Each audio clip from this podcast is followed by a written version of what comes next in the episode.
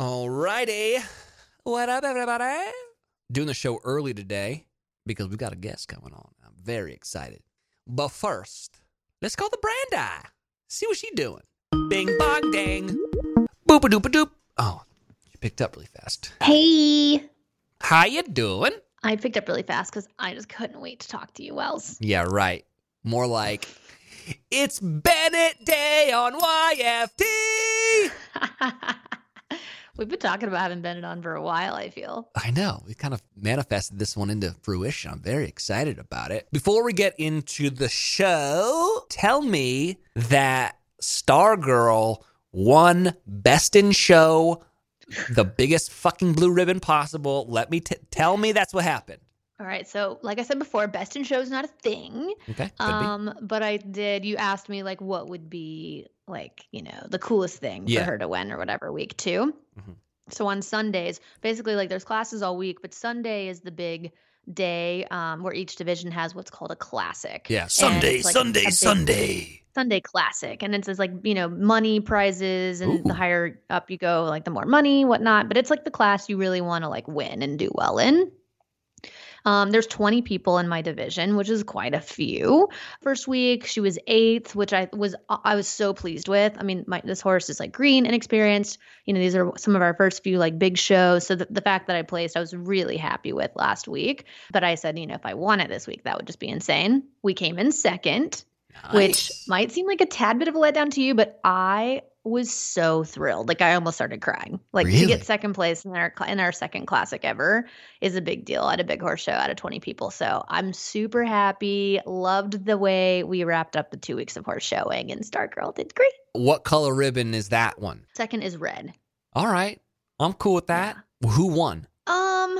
I don't know. Some girl, and the girl that beat me also won the speed class the day before. I think her horse, you know, has kind of been there, done that, just like piloted her around. So Star and I will get there and, you know, learned a lot, learned that I will say like in the jump off, I missed my last inside turn. Oh. I took every single inside turn I was supposed to until the very end. And I kind of just like, I think I was so pumped to have left all the rails up thus far that I forgot to look for my last turn. So I had to take a little bit of a roundabout way. And the girl that beat me was 2 seconds faster. So now next horse show, I know I got to take every inside turn and I got to be 2 seconds faster. Yeah, man. God, dude, you can't forget about the inside turns, Brandi.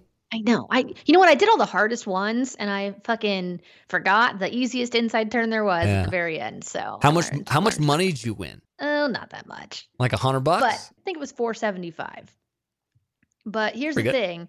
Is it paid for my entire horse show bill, like my office bill. So technically Star paid for her own horse show, which was really great. All right. That's good. Good. Star, stop being a deadbeat horse and start paying some dues here. Gosh, she is not. She's a star. Sunday. What's it called? What? The race? Classic. Sunday. It's the Sunday Classic featuring Gravedigger and Stargirl. We'll sell you the entire seat, but you'll only need the edge. Okay, so I'll never recommend you to announce horse shows. But what about monster truck series? You could probably definitely do that, actually. Well, that's awesome, dude. Congratulations. But when's the next one? A month. We're going down to Gulfport, Mississippi. Man. Well, it's exciting, dude. Congratulations. So we have a lot to talk about, obviously. Last night's Bachelor episode was ridiculous. They featured me a whole lot, which was nice. I mean, it was all about you. It was great. You know, it's like, guys, I know I'm great TV, but like, let's pump the brakes a bit with all the airtime, you know? Honestly, I'm a bit worried that they're going to stop spending the money to fly you out. Because I'm a bit concerned too. Going down. Yeah, why are you guys having me come out? We just get a cardboard cut out of me and fucking place it next to Chris. I've been thinking about the money they're spending on the COVID test, quarantine. Like, what's the deal? I don't get it. Anyway, today's show is going to be good. We got Bennett. I think it's like Sir Bennett. Yeah, he needs to be knighted. Have a scarf on. I don't know. If he doesn't have a scarf on, I'd be super bummed. We're going to talk to Bennett. I'm going to give him my best Paradise pitch. I'm excited. Well, let's call him up, I guess. Well, maybe we start the show and then call him. Oh, I forgot about starting the show. That part. It's important, I guess. Yeah. I think it's your turn. Wednesday, bros and hoes. You're listening to Your Favorite Thing podcast with Wells and Brandi. I really vote to never hear that intro again. Let's call Bennett. Okay, I can't wait. We're just starting off. Normally, we would wait until the end to do guests, but it's too good. You don't disrespect the Bennett like this. No. Wells. Can you hear me? Yeah, perfectly. How are you? I'm doing good. Hi, Brandi. How's it going? Pretty good. How are you? Good, thanks. Okay. Fucking favorite thing right now is the fact that we have the man, the myth, the legend from Tayshia's season, Bennett, on the show. How are you, dude? I'm doing awesome, man. Doing great. No complaints. I just had a knee surgery on both knees last week, so rehabbing for that, but otherwise I'm doing great. What happened? Did you beat the shit out of Noah and fucking he tried to kneecap you, but you still fucking finished him, and then you had to get knee surgery? Typical Noah. No, no. It's just been a long time coming. You know, I was about 75 pounds heavier back when I played football, and just wear and tear over the years. I wasn't made to be that heavy, and you know, needed to get it done. Kind of was trying to keep up with the boys this past summer out, you know, in the gym and doing all the working out we were doing, and kind of just, you know, pulled and tweaked some things and just needed to get it done. Yeah, Wells can relate. He's in the gym all the time. I know that guy. Hey, you know, fuck you. I played rugby in college and soccer, okay? Nice. Just right off the bat, Bennett, how was your experience on the show? Did you like it? Did you hate it? Looking back, overall takeaways. I had an incredible time.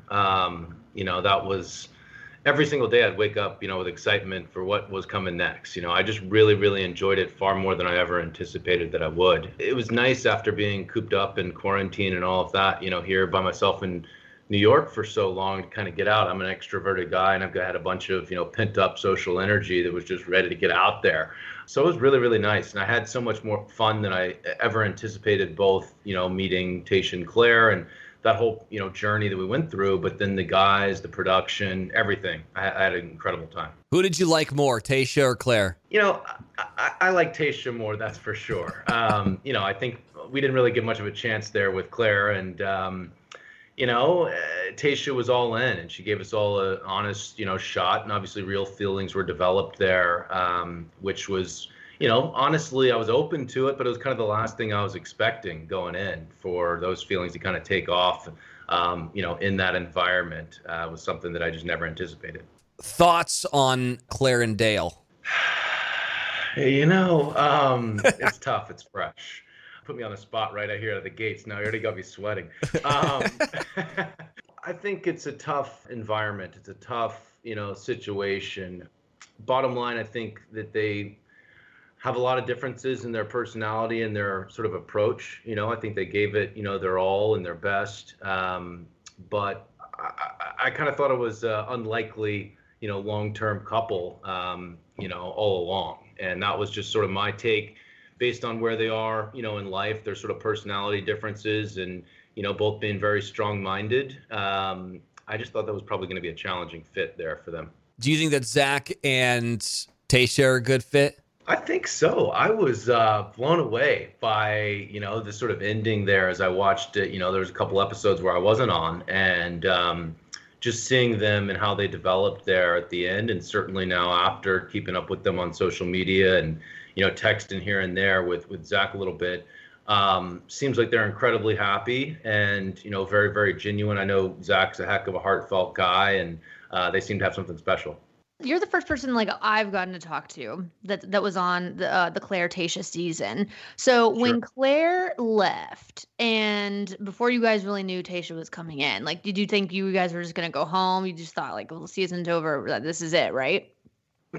There was a few days of uncertainty there, but, you know, I kind of had the mindset that we were not out there, you know, for no reason. It wasn't just going to shut down the whole show after, you know, 3 weeks. I knew that they had probably something up their sleeve for us. Didn't know what direction it was, you know, taking. I'm was just along for the ride, thought anything was possible. But, you know, I thought Chris and the producers had something, you know, coming for us. So when they finally told you that there is going to be a new Bachelorette, did the group of guys, like, did you guys all talk about that and say, like, oh, yeah, we're going to stay, like, this is cool? Or did you not know what anybody else was going to do about that? Like, was there a question that people would leave? Yeah, I think it was a case-by-case basis. You know, I think some guys had begun to develop feelings there with Clare and wanted to, you know, see what was walking in the door, but weren't really sure whether they could, you know, take the next step and begin to further a relationship and just shift gears so quickly.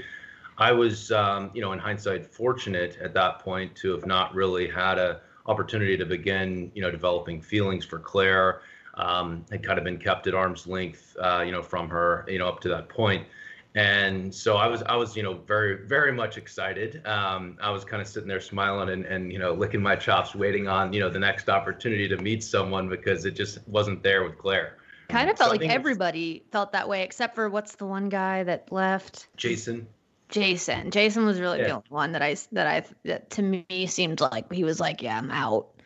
Everyone Blake else was the other one, I would say, you know, that was, he had developed, you know, some serious feelings there with Clare and, you know, had put himself out there and in a way that I guess was a little bit, you know, more aggressive up to that point. So, you know, that was one that it was a question whether or not Blake was going to be able to switch gears. And obviously he did. So it worked out. Did he though? Because I still question whether he was really as far along with Tayshia as he was trying to make it seem there near the end. Because I don't know, you never really saw a relationship develop between them, and then all of a sudden they're on this date, and then he's going home and he's crushed about it. But I'm like, were you crushed? Fair assessment. You know, I think it's tough to, you know, speculate on a guy's feelings and where he's at. But I hear you. I hear you loud and clear on that. It was a funny one. We were sort of scratching our heads. I mean, you know, there was weeks that kind of carried on there. And we'd always have, you know, conversations. Who do you think might leave this week, or who do you think, you know, might step out? And every single week, I would say Blake. You know, he just I didn't really see that transition happening as quickly with him as it was with some others. So I hear you completely. Is Ed full of shit, and are his shoulders just fine? No, Ed actually has legitimate shoulder issues. Like he. You know, he works out like an animal, which that all automatically, you know, makes you question his, you know, shoulders. But anything, you know, going up above his head, he can't do. And his shoulders pop out quite regularly. And so that was one that I think he was like, I didn't want to risk it, you know. And if I go and have to go to the hospital, I can't come back into the bubble. So, you know, it's a long-term play for me.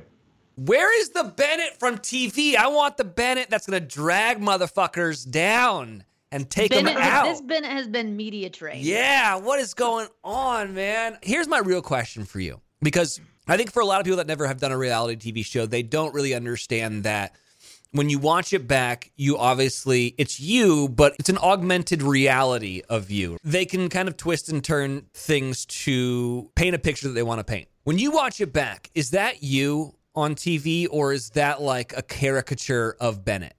Great question. You know, I think it's fair to say that's a bit of a caricature of Bennett. There was a whole, you know, other side. You didn't really get to see my heartfelt side. You get to hear about, you know, my family, my upbringing. It wasn't that those things weren't, you know, discussed, but you only get to see snippets of conversations, right, with what actually plays out on TV. So, you know, it was a little bit unfortunate in my, you know, review from that perspective. It just wasn't really the full, you know, Bennett. And you didn't really get to see my heart. You got to see some funny parts. You got to see me involved in some drama. You got to see, you know, some romantic moments here and there. But it was, you know, more of a caricature, just like you know, would say. You're a martini guy, right? I like martinis. You know, mezcal is my, you know, go-to spirit. I could drink mezcal, you know, all day. I love it. And, you know, but martini kind of fit the bill there. They oddly didn't have mezcal out at La Quinta, which was a strange one to me. But, you know, I made do with the martinis, ran with it. Hey, you know where they got a bunch of mezcal? In this beautiful little Mexican town in Sayulita. Are you coming to paradise, bro? I don't know, man. You know, it's something that's in my head. You know, I'm thinking about it. I watched you on your, you know, I guess previous journey on Bachelor in Paradise just recently. It's on my mind. I'm not sure if it's the right decision for me from a personal and, you know, where I'm at, you know, standpoint in terms of, you know, meeting someone, but it's an intriguing opportunity, a flattering one, and I'm certainly considering it.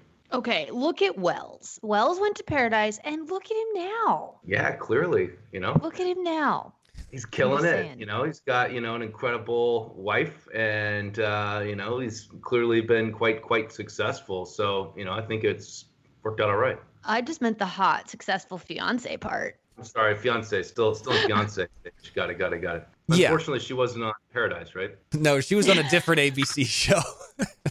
She's doing her own thing. Yeah, details. But, Bennett, it opens up a world of opportunities. Yes. So let me give you my pitch, okay? As the resident bartender / therapist in Paradise, this is why I think you should go to Paradise, okay? All right.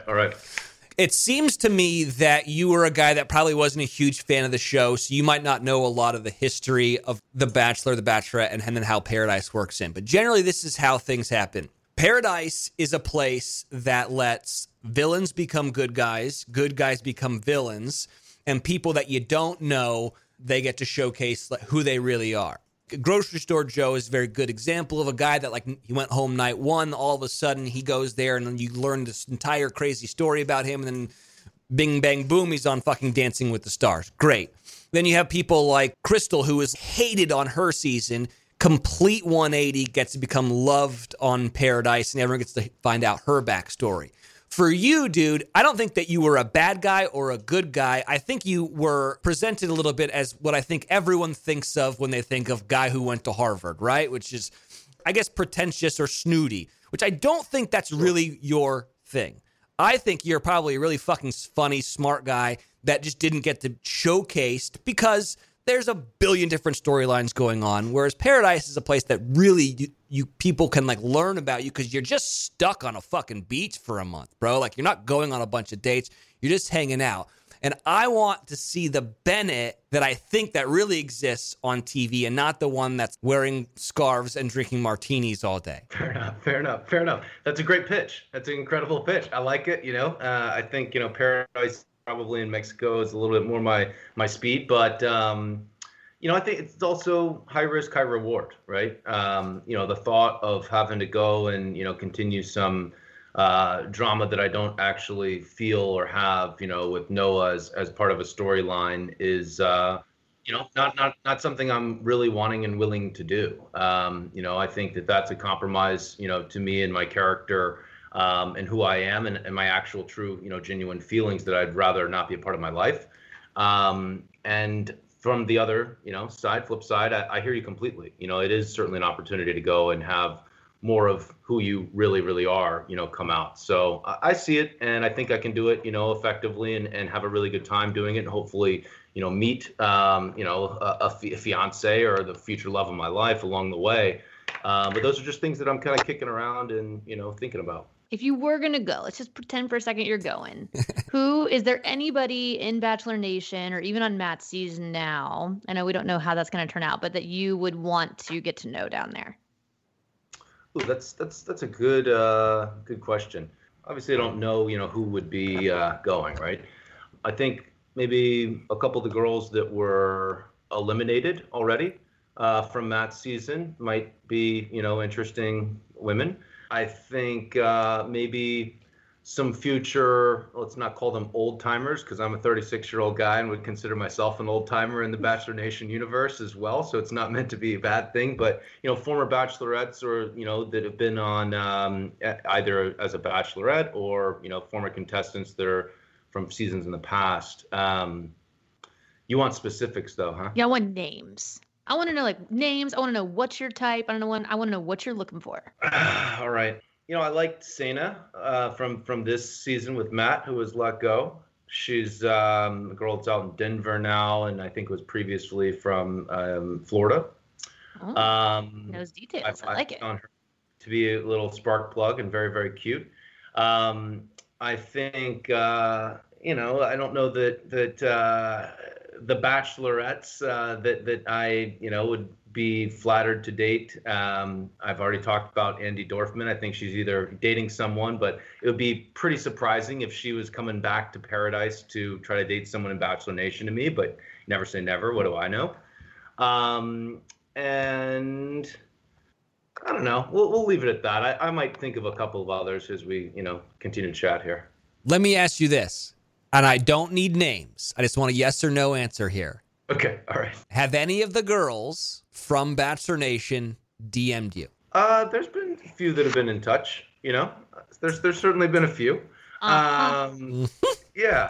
And I think that's flattering. That's, you know, you've got this bond now, right? You've got this community, whether it's, you know, understanding or, you know, just saying, hey, I see you, and I might not have flirted with you on DM before, but now I do. It's totally fair game. So, yeah, there's been a few. I do like the Andi Dorfman angle, though. Me too. Because Andy's awesome and actually good friends with Sarah, so I kind of like this. I could see it. She's an Atlanta girl, you know. She lived here in New York, a few blocks south where I, you know, live now, and we've got some overlap, I think, both in Atlanta. You know, her hometown where she lives within Atlanta is the same town where I went to high school. You know, there's a lot of overlap, and obviously she's out in L.A. now, and I've kind of always thought, you know, hey, I'd meet the girl in New York, extract her, move to L.A. and start the family, but, you know, pretty willing to reverse, you know, engineer that now. All right. We've got a game plan, which is what's important here. Have you been watching this season of The Bachelor? Yeah, I have. What are your last night? What are your thoughts? Yeah, fucking for 10 seconds. What are your thoughts of the season so far? I think there's been some really entertaining parts with Victoria. She was cracking me up last night in particular, as much as, you know, everyone's like, oh my gosh, get this girl out of here. I get it, trust me. But last night I had a lot of Victoria laughs with the new girls coming in and the snatch of the tiara. That was pretty good. I think, you know, there's some cuties. I think, you know, Matt hopefully is, you know, starting to loosen up. I think he's been a little bit tight and a little bit nervous, but, you know, probably to be expected from, you know, someone that's, you know, new and fresh and, you know, hasn't had the prior experience, you know, on the show, right? I feel for him. It looks like a really, you know, tough position to be in, obviously, and you could tell he wasn't too happy last night about the new girls coming in and just was rolling with the punches. I thought that was pretty funny. You know, Nemacolin is clearly provides way more optionality than Laquita. That's pretty funny to see. You know, very, you know, elaborate, cool, different, you know, date ideas. But, you know, some of them I think are still, you know, the same, like the fighting thing last night. It was like, you know, all right, we kind of did that last, like you talked about with Ed, you know, through and through. It's definitely a step up from what I've seen. Also, obviously, I'm partial because I have such a good heart for the guys that were on our season and the experience that I had there. So kind of a little bit tough to compare, but Nemacolin does look pretty nice. I can confirm it is much better than La Quinta. I got to go for the men tell all. I was out there, so I got to see it. It looks, you know, far and away much better. Any possibility that you would date Victoria in Paradise? I don't think so. I don't think that's a, you know, no shot in hell. But, you know, to each his own. To each his own.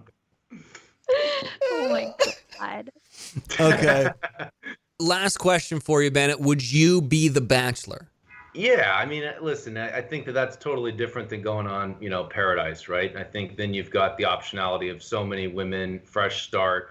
You know, I like to think and hope that there would be a lot of, you know, professional women that would be excited to sign up and, you know, try to compete for my heart. But, you know, I think it's just a totally different mindset being the Bachelor versus going on Paradise, right? And, you know, I had so much fun on the production side and would really enjoy being involved in the show in such a great, you know, capacity. But, yeah, I mean, it's not like I'm, you know, trying to be Bachelor either. I'd be happy to meet someone, you know, hobbling on my crutches, you know, to go grab a coffee as well. So we'll see what happens, you know, in the next few months.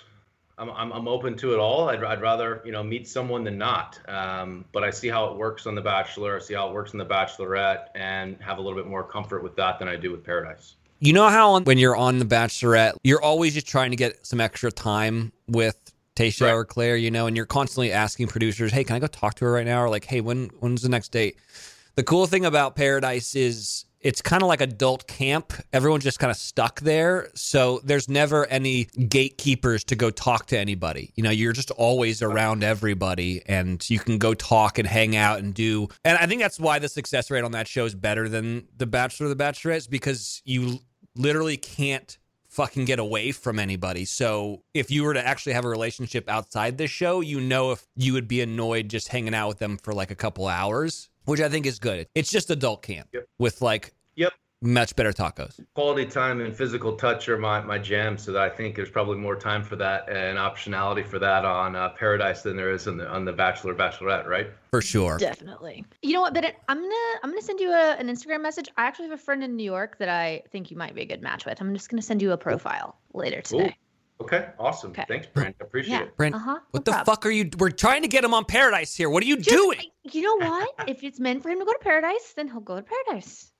Exactly. Check it out. I appreciate that. Thank you. Yeah. Mm-hmm. Bennett, dude, really good to meet you, man. Really happy to have you on the show. I have to like always remind myself that like what you see on TV is different than real life. And I like this version. I don't fucking know, actually. I like both versions. I don't know, man. Listen. Version 1 is great TV. Yeah. Version 2, Bennett, is somebody I would set up with my friend, which I'm going to attempt to do. Yeah. So here we go. Oh, I appreciate it. Well-rounded. Awesome. Thank you, guys. Pleasure was all mine. Thanks for having me on. Heal up soon, buddy, because we need to see you romping around in the sand soon. Heck yeah. Thanks, guys. Hope to talk to you soon. All right. See you, buddy. Take care. I mean, totally normal dude. Media trained. Yeah, you think so? Oh, for sure. For sure. You know, no one ever media trained me. It's because you didn't need it. You think so? Yeah. You worked in radio your whole life. That's true. Like, naturally media trained. But like no one ever like approached me and was like, you've just been on all these shows. We should make sure that you don't say anything fucking stupid. You know? That's because your shtick is to say something stupid. Very true. Well, anyways, I love Bennett, and I think that we did some good work on getting him to go to Paradise. The thing here is we got to tag team it. You have to be like the salesman, the pitch. You got to really be like wanting him to go, and then I got to be devil's advocate and be like, you know what?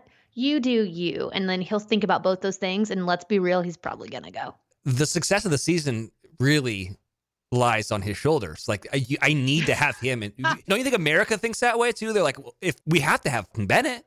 Totally. After talking to him, that like the hang up for him is not wanting to have to be there with Noah and have to relive all that drama, which is completely 1000% fair.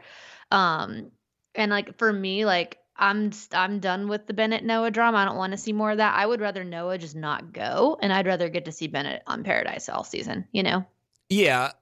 Or go have a couple episodes where you fight, squash it, and then it's over. Yeah, I guess. Give the people what they want, man. This is WWF. We gotta have The Undertaker and Hulk Hogan go at it at some point, and then the love story. Honestly, if I were producers, though, I'd be like, you know what? We won't let Noah go as long as you promise to go and Victoria promises to go, because you know there's going to be some good stuff there.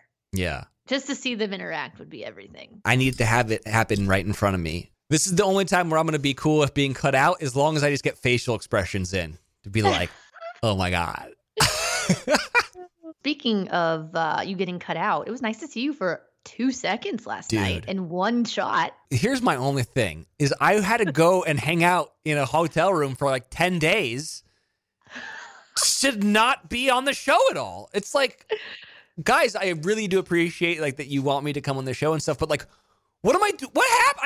I didn't even say a word. Not one word. They introduced you, and it was the weirdest intro. I'm like, he is? And then I never saw you again. Yeah.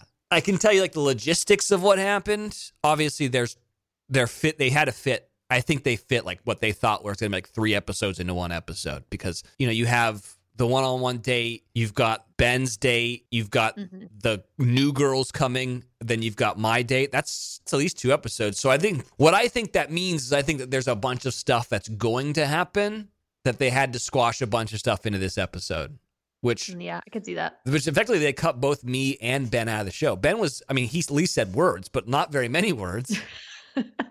Not very many. I mean, I'm bummed that like you didn't get to see like the jokes that Chris and I were talking about on the show, which there was a bunch because everyone fought. They only showed like 3 fights, but like everyone fought, right? Yeah. What I'm more upset about is that you didn't get to see Ben, because apparently, so Chris was dying laughing when he's like, oh my God, it was the funniest thing ever. And I was like, what? And he was like, Ben is just running around, just yelling at women. He's like, put the suit on! Put the squirrel suit on! Roll the pumpkin! What are you doing? Don't you want the rose? He was like, fucking Ben Higgins, the sweetest guy in the world, is just yelling at these women. Why did he not show this? I don't know. And so, like, I'm bummed. Like, they cut me out, and I'm really bummed they cut that out, because that sounds so funny. Man. Just thoughts on the show in general. What are you thinking? The big takeaway for me, kind of what I brought up to Bennett, was this, like, new girl Michelle and his just automatic, I don't know, connection with her. But for me, the group date, the squirrel thing, very anticlimactic, like almost not even worth doing. Yeah. Right. I mean, like, it was funny that Maggie was stuck in the lake and couldn't paddle. Like, that was funny. But then, Mari wins and gets nothing. A stupid freaking trophy. Like, who cares? These nuts. Like, it literally, like, usually when a girl wins something like that, it then creates drama because they get more time with Matt, right? Like, create some drama in the house. This did nothing. They handed her a trophy and, like, that was it. It was a pointless date. Here's what I learned from the show. Katie, Dildo Girl, I think is going to be the Bachelorette. She's getting the most fucking Bachelorette edit I've ever seen of anybody ever. She looks so good. Deservedly so. I love her to death. Mm-hmm. I already knew that Victoria is Victoria and she's going to do Victoria things. And so, like, that doesn't shock me so much. But Anna is starting to show her true colors. I've known since the beginning that she was a loose screw. Yeah. She always looks like she's smelling shit. And now, tell you who's starting to go down a bad path is MJ. I know. And you know what? I knew deep down that MJ was a loose screw too. I could just see it. What's weird about it is that, like, remember in the beginning, I was like, MJ is so hot. She looks like she just, like, gets out of bed and, like, just, like, doesn't put any makeup on and this naturally she looks great. And now she's starting to look tired. And it's almost like she's, like, turning evil in front of our eyes, you know? Yeah. I do think, like, how long have they been there now? Like 4 weeks or something? Yeah, probably about a month. So they're, like, starting to lose it a little bit. Yeah. Like, the ones that are, you know, it's like the first round of girls that snap. I think that there are two unforgivable rumors you can start about someone. Number one is starting a rumor that someone has an STD. I think that's really fucked up. That never washes off. Even if it all comes out that it's not true, it never washes up. Like, there were kids that I remember in high school that there was a rumor about them. That's still what you think of to this day, you know? Like, it's something that you just can't get rid of. It's so fucked up, and no one really knows the truth. And the other one is to say that you're a prostitute? Mm-hmm. And actually, it's 2021. Who gives a shit if you're a sex worker? Get yours, whatever. That is so fucking unforgivable to me. Now anyone who's even involved in that, like, even if that was remotely true, you shouldn't fucking say that. Here's my thing about that. Fuck you, Anna. And I'll tell you why fuck you. Because, Anna, you went through the same background check that I went through.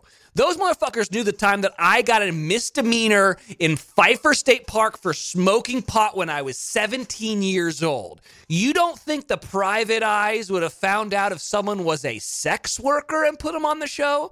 That's so fucked up for you to do that to somebody. And then to do it on national television, no less. Shame on you. Mm-hmm.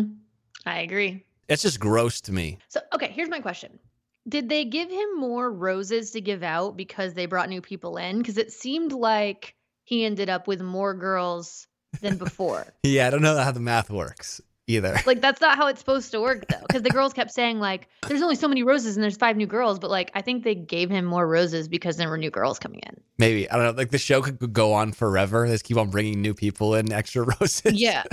I'm like, wait a second. Expected way more to go home. Yeah. Did you like that they brought in new chicks? I kind of did. I mean, there's, like, a few girls that I see him making genuine connections with, but overall there wasn't one that I was super excited about, right? Like, there hasn't been one that you think, like, oh my gosh, like, this is it for him or whatever. And then they bring these new girls in, and I'm telling you, this Michelle chick, like, he did not have this immediate connection with anybody else. Like, it is drastically different. Yeah. And I think he needed that. I'm so grossed out by this whole rumor thing. Is there any way you come back from that as Anna and Victoria? No. Mm-mm. Unless Victoria does something even worse. That was a mugshot of her. She stole some shit. Have you seen that? Oh, yeah. She looks completely different, by the way, now than all the photos I've seen of her prior. You're a fashionista. Can someone teach her what bras to wear with certain dresses? Kit needs to do that. Her mom's a fashion designer.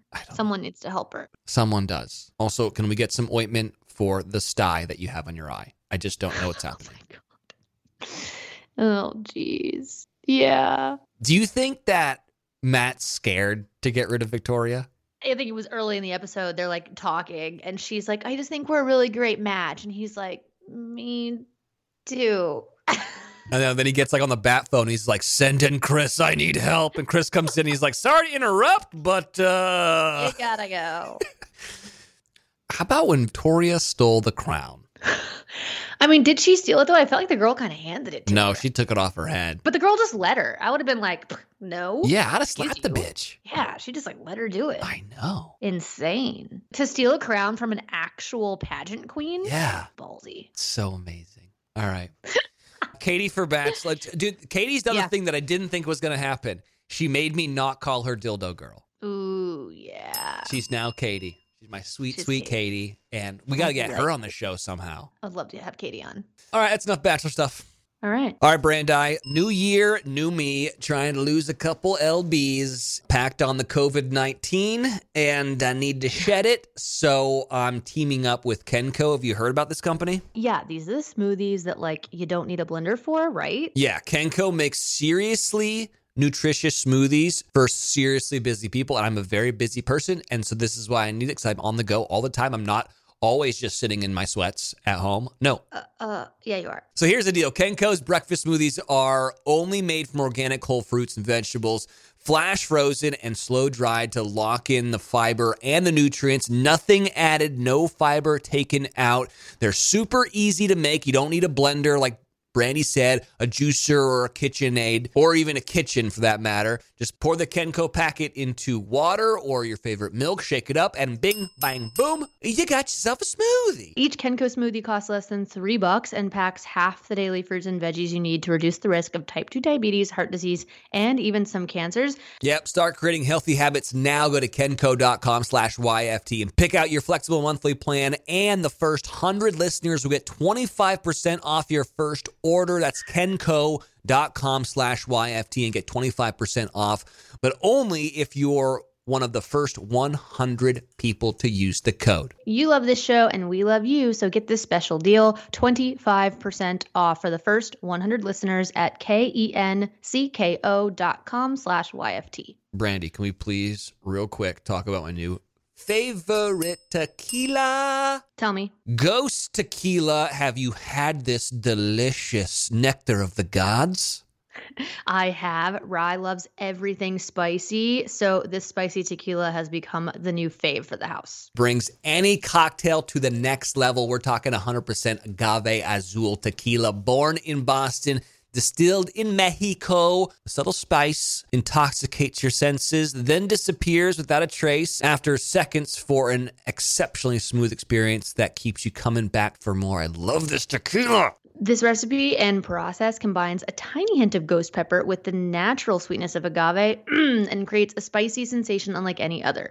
Flash of heat and silky finish make any drink smoother and instantly more exciting. And don't just take our word for it. Fortune magazine says it'll take your margarita to the next level. Elevate classics like Margs, Palomas, Sunrises, Bloody Marias, or even try a Mexican Mule, man. Order your bottle online at ghosttequila.com and use our code YFT for 20% off your order, dude. Plus, check out the cocktails page for over 30 recipes you can make at home. That's ghosttequila.com to order a bottle today and use our code YFT for that 20% off your order. 21 and over, please ghost responsibly. All right, you guys, I've been talking about Nutrafol now for a few months. They're the hair vitamins I've been taking, and I'm telling you guys, my hair feels thicker, it feels healthier, it looks shinier. I really have had a lot of compliments on it. It's really important to take care of your hair from the inside out. trust me on this. I've spent years and years trying to put stuff topically on my hair to make it thicker and grow and longer and healthier. And I've never had results like taking these Nutrafol vitamins. So here's the deal. They offer 2 targeted formulas for women that are clinically shown to improve hair growth and thickness with less shedding through all stages of life. And you know what? Healthier hair growth takes time. You'll begin to experience thicker, stronger, faster growing hair in like 3 to 6 months when you guys take these consistently. In a clinical study, 86% of women reported improved hair growth after the 6 months. More than 1,500 top doctors recommend Nutrafol as an effective and high quality solution for healthier hair. So you can grow thicker, healthier hair and support our show by going to Nutrafol.com and using promo code YFT, and new customers will get 20% off. This is their best offer available anywhere. Plus free shipping on every order. Get 20% off at Nutrafol.com, spelled Nutrafol.com. Promo code YFT. Grow some thick ass hair. Mine feels great. You got some fave things, bro? Well, since I've been horse showing, I've watched nothing. So I'm really hoping that you've watched something. But I did finish the book that I talked about last week. Oh, yeah. Was it good? I'm Watching You. And I know you said you were maybe going to read it. I don't know if you're going to like it. So like the book was so good up until about 3/4 of the way in. And then like all the suspects that you start to think like, oh, it's for sure going to be this or this or this. Like all of a sudden, like real quick, they just all of a sudden those people have alibis and they're like not in it. And you're like, what the hell? Like there's only like 10 pages left in the book. Like how is this going to end? And I don't want to ruin it for you guys in case you do read it, but I just did not love the ending. Like there was a twist, but the twist just did not satisfy me because you don't get invested enough in the person that kind of comes into the end to really even care. It was weird. I don't know. I didn't love the ending. I really didn't. Okay. Well then which was unfortunate. Because it was really good up until the end. All right, good to know. Speaking of books, you're going to think I'm such a dork. Did you remember the show Firefly or the movie Serenity? No, I think I'm too young for those. Maybe. I was obsessed with this show. Nathan Fillion was the lead. It's got a huge cult following. So here's the tag. 500 years in the future, a renegade crew aboard a small spacecraft tries to survive as they travel the unknown parts of the galaxy and evade warring factions, as well as authority agents out to get them. So it's Nathan Fillion. He is the captain of the ship, which is called Serenity. It's basically Star Wars, kind of. And I was obsessed with the show. And I tell you all that to tell you that there is, like, I think fan fiction books out there for this. And did I just read a Firefly fan fiction book? You know I did. And it was great, and I'm a fucking nerd, but if you ever like the show Firefly, let me tell you, Firefly Big Damn Hero by James Longgrove is great. Wow, okay. And there you go. That's all I got on it. Wells enjoys fan fiction. I mean, I'm not going to lie, it's nerdy. Are you, like, going to go in some Reddit threads and, like, discuss your fan fiction? No, but next? Maybe. I don't know, guys. I do have a show that I think you're really going to like. Have you heard of Messiah? No, but I feel like I've scrolled through and like seen that. Sounds familiar. It's on Netflix. Okay. Here's new or been out for a while? New. Here's the tag. When a CIA officer investigates a man and his followers, attracting international attention through acts of public disruption, she embarks on a global high-stakes mission to uncover whether he is a divine entity or a deceptive con artist, Messiah. So it starts out in like the Middle East, and it's this kind of like young prophet leading a bunch of people, and he looks like Jesus, or like what we think Jesus looks like. And he's kind of doing a bunch of Jesus shit.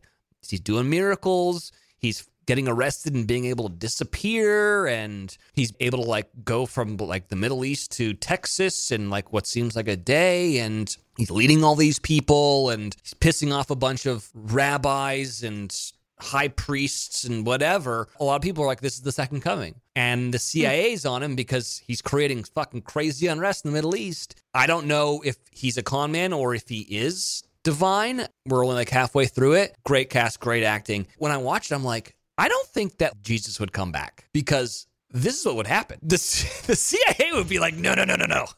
You're going to jail. Like immediately. Like, I wonder if God and Jesus are like, should I go back? And then he's like, I don't know. It's not a good time right now, you know? I don't know. Ooh. Anyways, it's really good, Messiah. I think you'd like it. And it's just... Yeah, it sounds good. And, like, you're kind of religious and you come from, like, a very Christian family. I think that you'd be into it. Okay, we'll check it out. Sounds like something where I would also like. For sure, bro. Okay, the other show that I really liked a lot... It's also on Netflix, The History of Swear Words. What is that? Is it a comedy? It's like a documentary hosted by none other than Nicolas Cage. Oh, no. He's an Academy Award winner. Oh, no. It's a documentary about the history of swear words. Okay? And it's fucking hilarious. So this is the tag. An education in expletives. The history lesson you didn't know you needed. Hosted by Nicolas Cage, a loud and proudly profane series that explores the origins, pop culture usage, science, and cultural impact of curse words. So it's just like basically a bunch of comedians, Nick Offerman, Nikki Glaser, Sarah Silverman, Jim Jeffries, high-level comedians talking about cuss words, hosted by Nick Cage. First of all, it's fascinating and then also hilarious. History of Swear Words. Highly fucking recommend. Oh, really? Mm-hmm. Sounds like something that would, not that I'm going to get high, but it sounds like it'd be fun to like get high with my mom and my sister and watch that. Yeah. We kind of went back in time a little bit. We got that DeLorean up to 88. We went back in time. Do you remember the show Jericho? No, I don't. I never watched it. It's like a network show, right? Yeah, I think it was on like Fox or something. It came out in like 2006. Okay, so it's kind of old. A year after I graduated high school. Wow. Yeah. Oh, sorry. It was on Wednesdays on CBS. A small town in Kansas is literally left in the dark after seeing a mushroom cloud over nearby Denver, Colorado. The townspeople struggle to find answers about the blast and solutions on how to survive.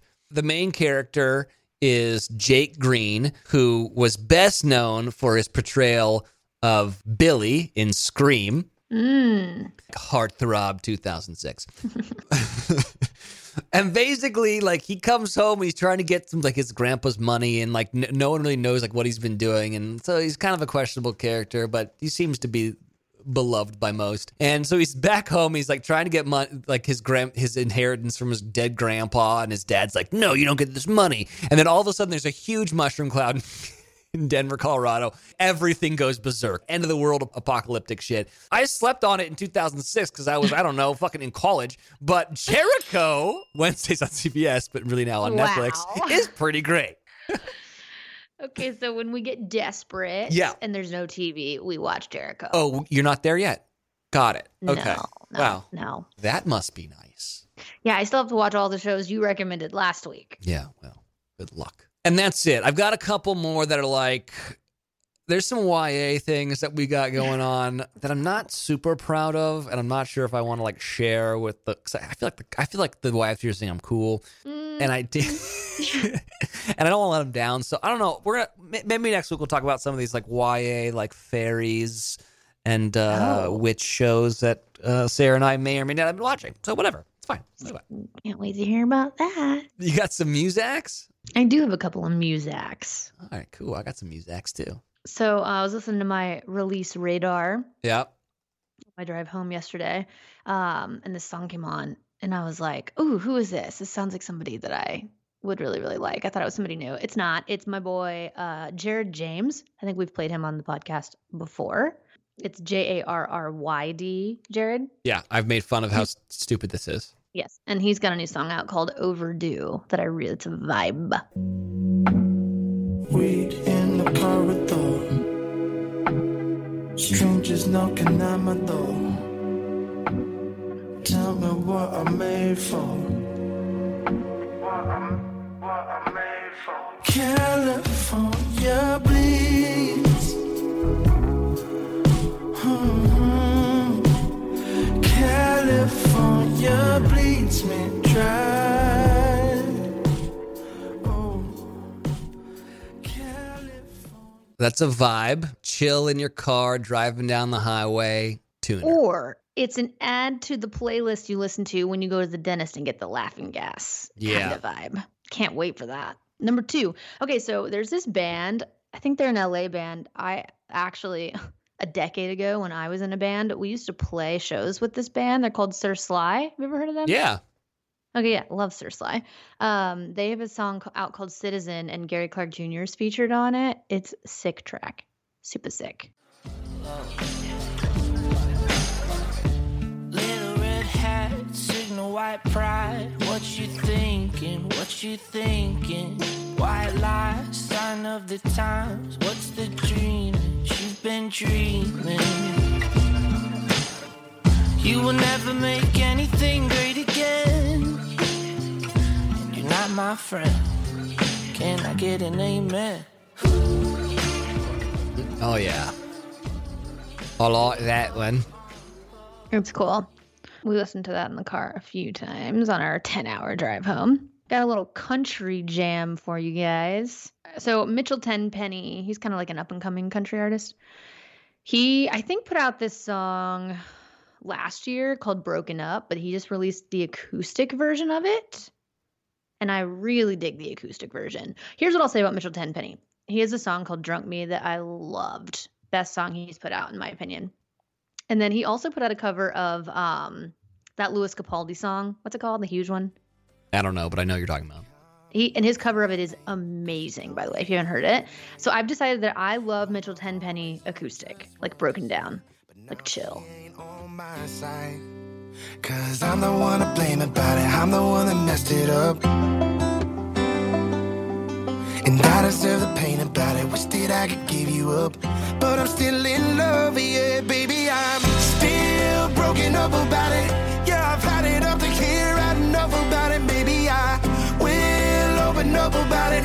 Yeah, but only give a drink till I'm drunk about it. Lord knows I wish that I could say that I'll be fine.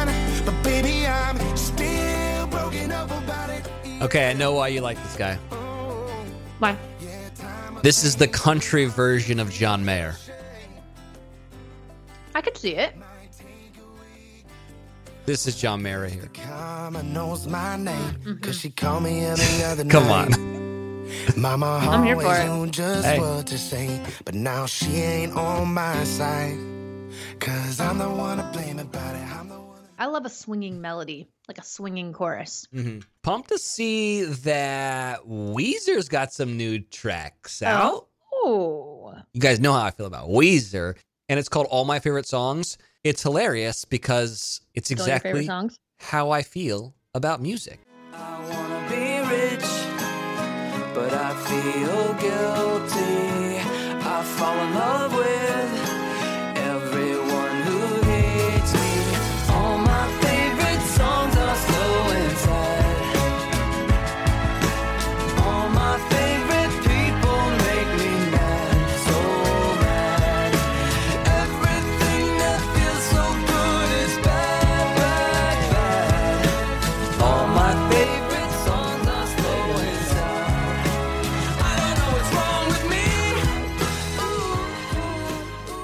All of my favorite songs are slow and sad, too. I love Weezer. They're so good. Dude. They're so good. What else you got? I've played Pinegrove before, but they've got a new track out called Dotted Line that I was digging on. If you're like a real emo indie kid and you don't know Pinegrove, you got to get down with it.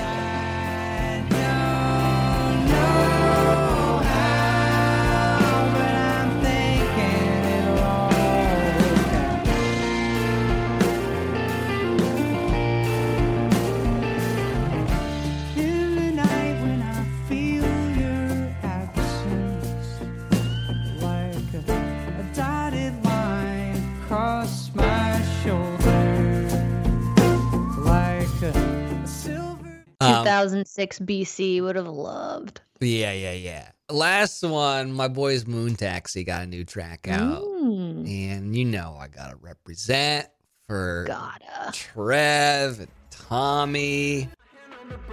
I keep leading my case for getting misunderstood, so tell me Tell me what's it gonna take. I've been disconnected every time I'm looking for truth. Like a fighter survivor, gotta stand up and prove. Cause I know it's the only way.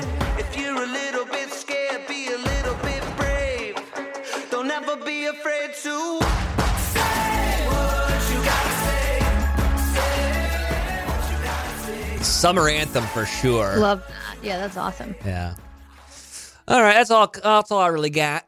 Well, you did good. You did too. You did good. You got a big week ahead of you? No, super chill week since we've been gone for 2. I feel like I've been gone a month at least. My mom is still here in the basement, so I'm gonna try to spend some time with her. And then, I guess I can say this now because Miley finally announced that she's playing at the Super Bowl. Yeah. She's doing the tailgate party. So we are going to drive down to Tampa in a couple weeks, pretty much drive right back where I came from, and get to go to the Super Bowl, which is super exciting. I have no idea what it's going to be like because it's COVID, but, we'll go and we'll mask up and we'll watch Miley perform, which was super exciting to go to a show. Oh, my gosh. And then Tom Brady and Patrick Mahomes. Jesus. Oh, yeah. That's cool, I guess. Yeah, okay. Sweet. All right. Well, that's cool. Yeah. Living the life, I guess. Okay. I guess thank you to Bennett for coming on the show. That was, that really lived up to it, I feel like. You know what? I like Bennett. I'm really going to try to set him up with my friend. Okay. Well, I'll let you guys know how it goes. Is your friend Andi Dorfman and is the location Mexico? No, but I also am here for that. I could see it. I love that. I could see him and Andi. I love that. I cannot wait to tell Sarah about that because they're friends and she's going to be like, stop it. Love it. It'll be good. But once Sarah hears our interview, she might be like, you know what? You're right. Yeah. Yeah. All right. Love you, Brandi. Have a good week. Thanks. See ya. Bye. All my favorite songs are slow and sad. I don't know what's wrong with me. I don't know what's wrong with me.